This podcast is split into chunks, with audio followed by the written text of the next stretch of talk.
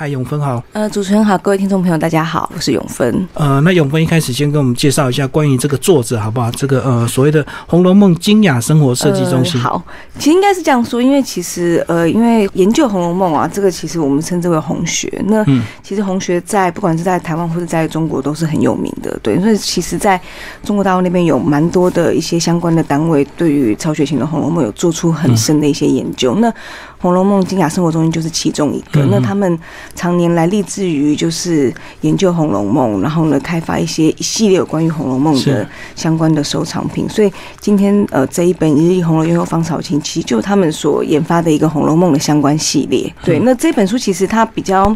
大的特色是说，因为我们平常比较少可以看到是用呃花朵啊或者是植物，然后来看《红楼梦》的书籍。那这个单位呢，他们这次就很用心的把《红楼梦》里面出现的两百多种的植物花朵整理起来，那放在这一本书里面，然后呢也。找了一些相关相应的一些名画，对，然后呢，把它放在这本里面，然后再配上一年三百六十五天一一月一号到十二月三十一号的这个整个日历的这个年历的这个历程下来，对，然后呢，把它做成了一本笔记书，所以等于是你可以拿来当成是日记用，你也可以拿来当成是呃你的手札用、年历用，这样那旁边会有。《红楼梦》的一些原文，然后也会有里面的一些花朵啊、植物的一些解释，这样子。所以这本书呢，特别的地方就是整理出《红楼梦》有两百四十种的植物，全部收录在里面，然后再去找很多对照的一个古图。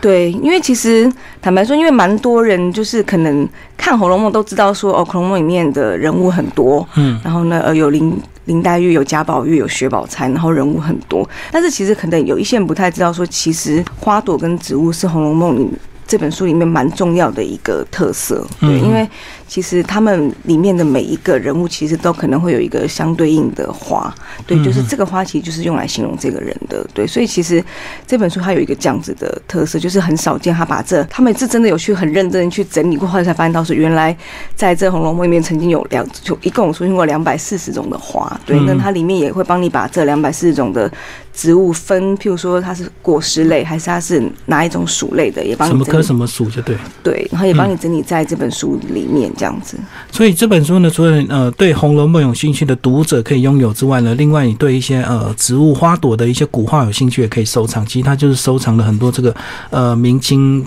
不管各各朝代这个跟 这个《红楼梦》这次讲到花的主题有相关的，它都把它收录进了。而且你们这个设计非常特别，对不对？是一个这个呃非常适合这个呃阅读的一个这个尺寸这样子，然后又是手工的。先跟我们讲一下手工真画的一个特别好不好？因为其实像他这样子的手工真画，一般来说在台湾的话，其实算是非常的少见。那因为其实大家都知道《红楼梦》是经典嘛，所以其实我们做这样子的一种手工装帧的设计啊，然后封面是用这样子比较像经书之类那种红色的贴皮的方式，其实就是有一种像在跟经典致敬。那我们又选择了红色。对，那所以其实这样子的一个设计是希望我们，我们是希望，呃，红迷们在买到这本书或是拿到这本书的时候呢，会一眼就能够跟《红楼梦》这个书做一个连接，很快就可以融入到这个书的内容里面去。对，所以这是我们做手工装帧的一个其中的一个原因。那另外一个原因就是因为。呃，它既然是一个，也是一个收藏品嘛，那我们都了解说，就是红迷们大家喜欢喜爱《红楼梦》的心情，所以其实做这样子的做法，一方面也是让你，如果你是真的非常喜欢《红楼梦》的人，当你收藏这本书的时候，你可以把它放在就是譬如你喜欢的地方放着这样子，那可能它也是一个很不错的一个收藏品。哦，对，如果你真的是红迷，你一定会有《红楼梦》很多的版本。对，但是你不一定会有会有这样的一种这种手工真画的一个版本，就对。对对，因为其实一般我们比较看到的蛮多《红楼梦》相关研究书籍的话，大部分都是做一般，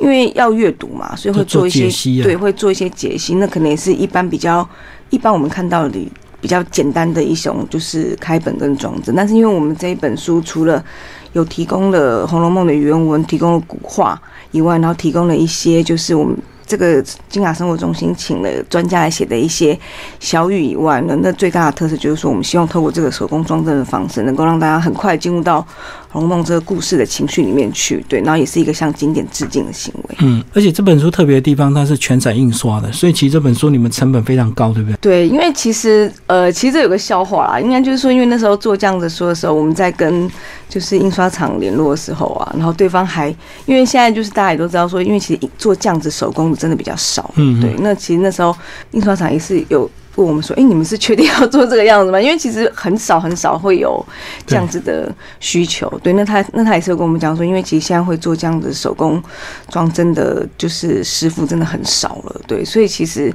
等于他说，就是我们虽然知道它是一个一个比较。”难，然后也是一个比较接近快要失传的记忆，但是因为我们觉得这个是一个经典，那我们也希望说透过这样子的一个行为，然后除了是可以跟经典致敬，外，也希望大家可以看看这种老式装帧的一些美好吧。对，就是我们现在讲的一些装帧的美好，一些老的一些传统记忆。对，我们现在也希望透过这个书，当你翻开的时候，你可以看到说，除了它是《红楼梦》，因为它是经典以外，那这样子的装帧也可以让你带来看这些传统记忆的美好。而且我觉得这本书呢，比较适合一次买两本，一本就。就是收藏用，就是供着，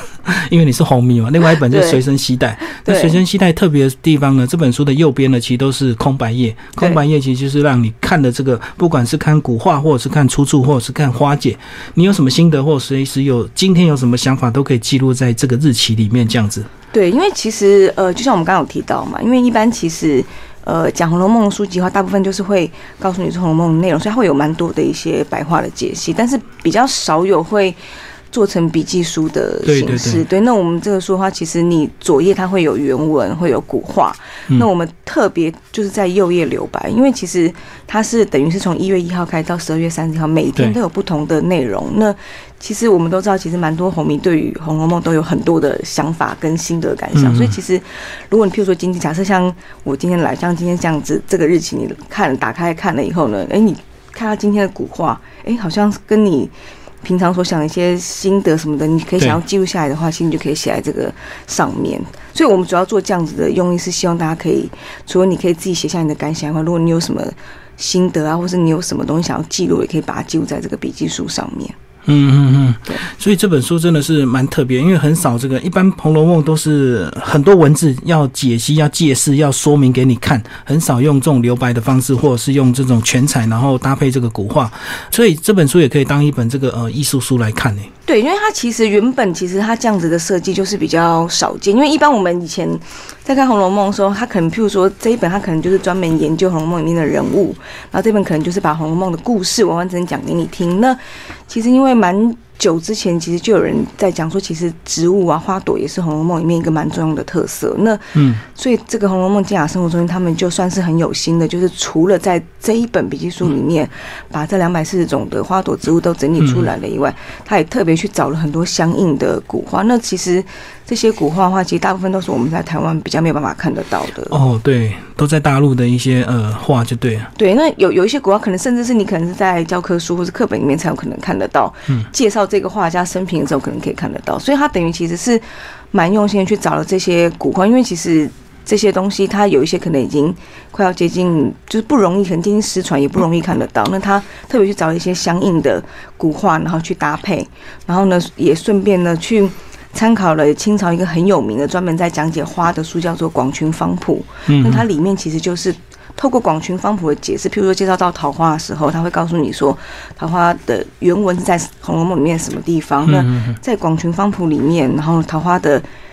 呃，意思桃花的一些它的生长的背景是什么，也会收录在里面。然后呢，最后再搭上跟桃花相关的古画，等于是把这三个元素凑在一起。嗯，对，那等于所以等于是从另外一个你可能一般我们红迷们或是读者朋友们可能很少可以看得到的一些组合的方式，等于他在这个笔记书里面完成了这样子的一个行为。嗯，对，我觉得算是比较少见的。所以这个研究中心他们一直在研发这个呃像《红楼梦》相关主题的类似这样的尺寸的一个书籍，就对。那过去还有。出版哪些主题？因为其实他们在呃北京是有个展览，就是有一个文创中心，对文创中心的那里面其实还有蛮多的《红楼梦》的东西。那它其实他们之前的呃《红楼梦》的一些周年纪念的时候，他们算也算是蛮有心的。他们就是在北京的曹雪芹的故居里面啊，他们呃算是有点重现当年《红楼梦》大观园的景象吧。嗯嗯，就是把当年《红楼梦》出现出现在大观园里面那些植物重新种植在就是北京曹雪芹故居里面，把它还原成现对，还原内对。那那那个时候是有开放入场的，对，所以那时候也是吸引了很多人过去，因为平常你只能在书里面看到。好好选清笔下描绘的大观园，或者是从里面的人物里面去描绘到说哦，大观园大概是什么样？可是你不太可能可以亲眼看到嘛，对。所以其实他们在就是纪念的时候，就是算是做了一个很有心的行为，就是重现了当年大观园的景象，然后重现了里面当年的植物。所以大家走进去的时候，可能如果你是红民走进去，你可能就会很兴奋，因为嗯，对，都是你熟悉的，这都是你熟悉的植物，那你可能就会马上想到说啊，这个东西当时譬如说讲到荷花的时候，可能当时在《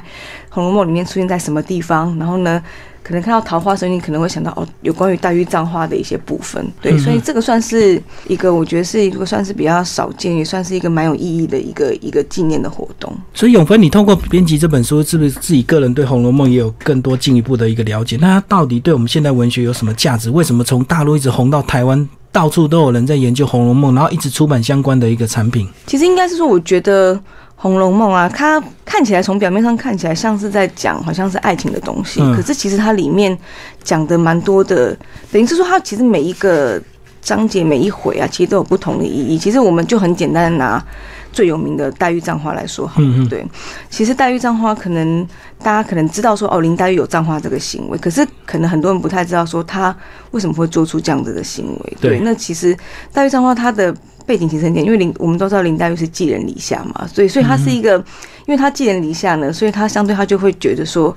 他呃他不是这个家的，他只是来这边借住，所以他相对他就是有一点伤感的个性，没有安全感。对他是一个，他是一个很，而且他的年纪就是一个十几岁的少女嘛，所以他就是一个很伤感的人，他是一个伤感的人，然后他又想到他寄人篱下，所以他一直都是那种比比较伤感的个性。对，那所以呢，他在黛玉葬花的时候，他一共。在这本在《红楼梦》这本书里面呢，他葬花葬了两次，然后两次的心情呢，也是完完全全的不一样。那他第一次黛玉葬花的时候是跟贾宝玉一起，然后那时候两个人就是在树底下看完了《西厢记》以后，而且两个人那时候已经彼此都对彼此有一种好感，对，已经有对有一种暧昧开始，所以其实他们那时候。第一次葬花的时候，对林黛玉讲，她其实是开心的。虽然看起来葬花这个行为好像是有一点伤感，可是当下的林黛玉她其实是开心，因为她是跟贾宝玉一起做了这样子的事情，对，所以她当下其实是开心的。嗯，可是到了。第二次黛玉葬花的时候呢，就是完完全全不一样，因为他那一次刚好他是要去找贾宝玉，但是他吃了闭门羹，所以他就很难过。对他很难过以后呢，所以他出来的话就非常难过，然后他去葬花。然后那次呢，他除了难过以外，他又在想，他就又突然间想到说他是寄人篱下，然后呢，他又想到说他又被贾宝玉就是没有刚刚又没有办法见到他，所以很多的情绪之下呢，让他就是非常的伤感。所以他其实第二次葬花的时候是非常难过的，然后就边葬。边葬花，然后呢，就又编就编吟出了后来非常有名的就是《葬花词》。嗯，对，那他那个葬花就非常的伤感，所以其实后来就有人在讲说，其实像林黛玉这个《葬花词》啊，是非常。标准的，就是算是从少女的口吻当中呢，描绘出她对于爱情的一些想法，或是她对于一些寄人篱下的一些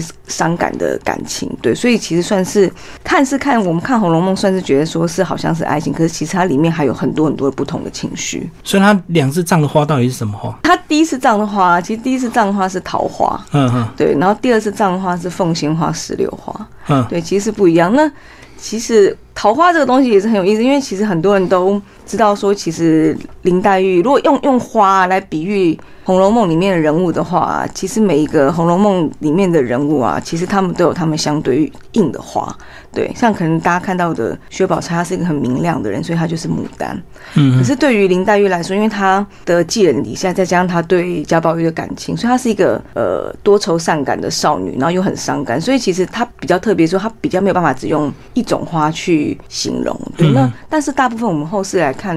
林黛玉的话，会觉得她比较像是桃花。对对，那其实桃花我不知道大家知不知道，因为桃花是一个花期很短，但是开的时候是一个很漂亮的花。对，那但是它花期很短，所以其实桃花是有暗喻的一种类似红颜薄命的感觉。对，所以其实它等于是说曹雪芹让。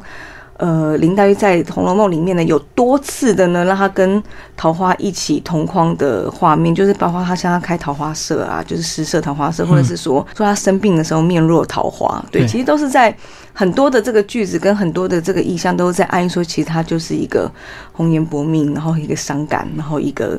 嗯，充满着少女情怀的一个角色，对，然后也。多多少少有暗约，他后来有一点悲剧性的的未来跟结果这样子。好，最后请那个永芬帮我们稍微总结呃这样的一本书好不好？那我知道你们好像还有一系列这个同尺寸，然后一样是手工的这个真画的一个呃另外主题的书，对不对？对对，因为其实呃这个系列啊，其实算是蛮有名的，所以其实我们现在这一本，现在基民看到这一本《红楼梦》啊，是其中一本。那我们之前还有另外两本，一本也是《红楼梦》的，但是它是比较。呃，它就不是以花朵植物为主，它是以《红楼梦》里面出现过的一些，譬如说乐器啊、器具啊这些东西为分享的主题。那还有另外一个呢，它是唐诗，对，那。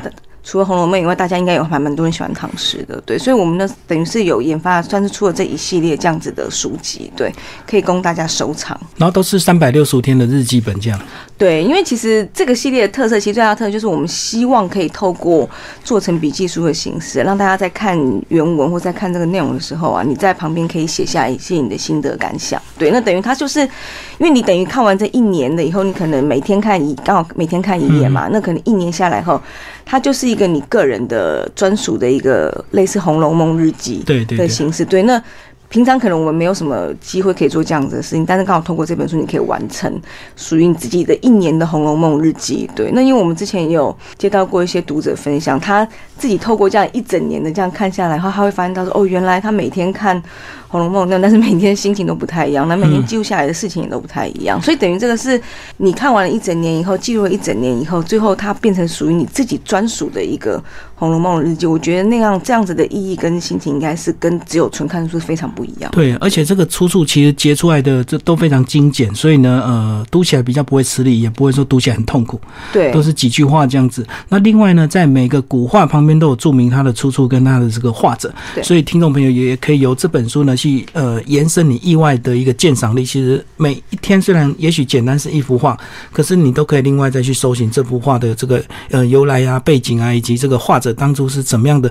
来呈现这样的一幅画？所以读完这本书三百六六十五天之后呢，你的文学跟艺术的造诣都会更上一层楼。对我们觉得，对我们相对也觉得这个书三百六十天读完以后，我相信大家应该文，但是相对的，我也相信原本其实对于《红楼梦》有兴趣的听众朋友们，其实大家的文学造诣应该都已经非常不错了。那其实这本书就是帮助大家，算是可以帮助你。同整你可能多年来喜欢《红楼梦》的心情，对，记录下来你喜欢《红楼梦》的心情，对，那我们帮透过这样子的书，然后帮助大家再度进入《红楼梦》的那个场景里面去，然后透过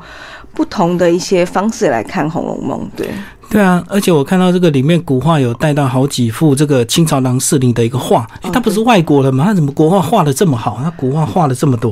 因为其实郎世宁这个人。大家如果有看很多的一些古装剧的话，应该可以看到，其实他本来就是清朝还蛮有名的一个画师啊，对啊，所以其实他也留下来蛮多的画作的，所以这个里面其实也收录了蛮多他的画作，对，然后所以如果大家对于，其实我相信除了《红楼梦》，对《红楼梦》有兴趣的，如果你是对于古画有兴趣的话，你也可以透过这本书，然后去看到了很多其实平常几乎没什么机会可以看到的画作，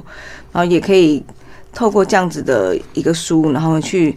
收藏平常这些比较难看到的一些画作的一些，算是因为你平常比较少能能够看得到嘛，所以其实透过这样的书，你等等于是把古画带在身上，可以带着走，所以我觉得这个意义也是不太一样的。好，今天谢谢我们的连经的这个主编陈永芬，呃，为大家介绍这个一日一红楼，呃，悠悠芳草情。好，谢谢，谢谢。